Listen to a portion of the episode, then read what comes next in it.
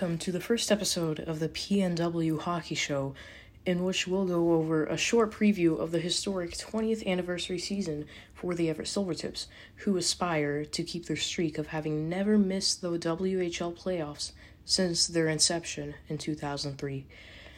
The Everett Silvertips have lost associate coach Louis Mass, a major contributor towards the organization, to the San Jose Barracuda.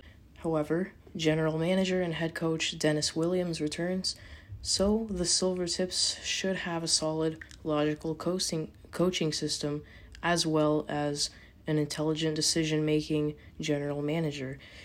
They should have a lot of depth in net with an underrated medium sized Braden Holt, who looks to make his mark at six foot one and 160 pounds, and a new Swiss goaltender as a backup, who even scored a goalie goal. Tim Metzger, a solid, rugged build with a snake tattoo on his arm.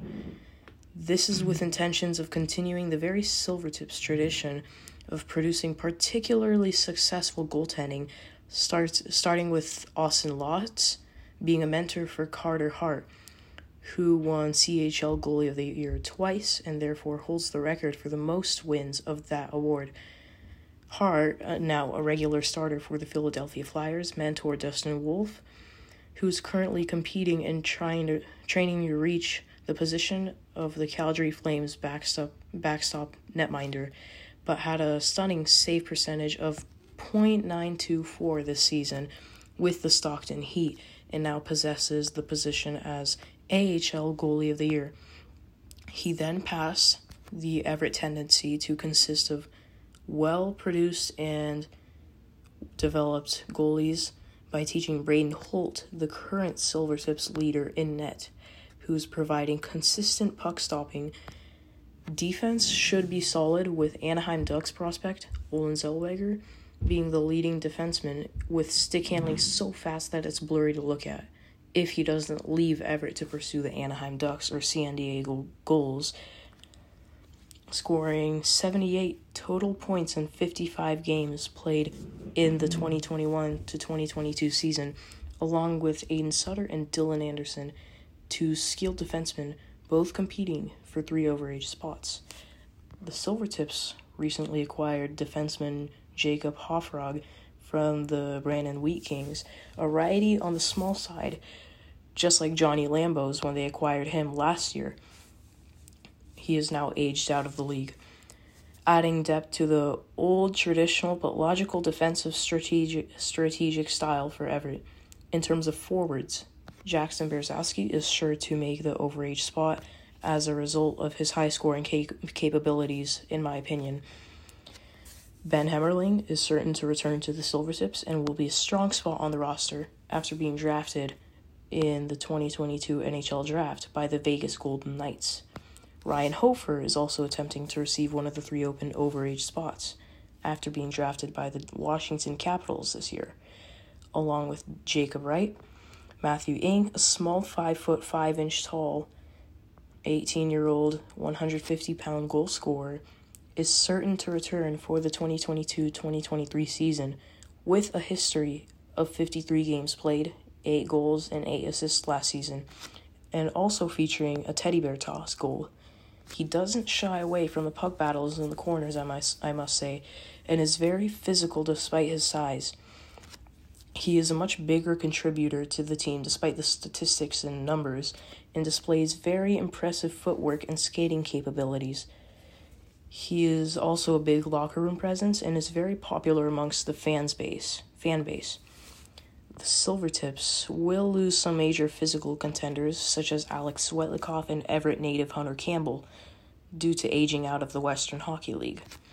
Ronan Seeley, another tough customer, would be one of the contenders for the overage spots, but has signed an NHL contract with the Carolina Hurricanes and intends to play the game well and hopefully make the big leagues, otherwise, performing with the Hurricanes' American Hockey League affiliate, Chicago Wolves. He is definitely a really cool player to have an autographed jersey from. It's hanging up on the wall right now. The Silvertips also lose major goal scorer Alex Swetlikoff because he aged out of the league, and more goal scorers like Nico Huuhtanen and Michael Gut. Huuhtanen, a Finnish lad, has signed a professional contract with a Finnish team, and Michael Gut does not return because the maximum imported players from other countries is two.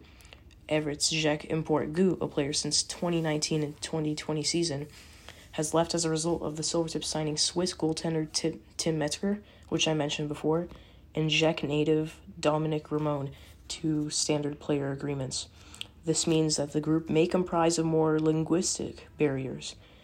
If you look at the Silvertips less as a hockey team and more of an more as an organization or business, they should still be very successful as a result of consistent media production, such as Twitter, in which they interact with over 24.6k current followers at the time of this episode being recorded, or TikTok, which the Silvertips only joined prior to 2022, and in which they already have roughly 12,000 followers, which is sure to grow. Constant social media postage and fan interaction, plus modernization and innovative innovation in the marketing department, made the Silvertips fun, successful, and a little bit more trendy and fitting for a large teenage audience. That is sure to help this year.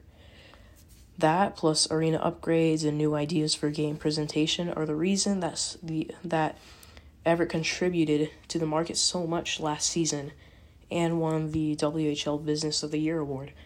If the organization was so successful last season in terms of marketing and media development, they are bound to have the same or a better impact on the market this year as a result of new 20th anniversary branding and marketing techniques.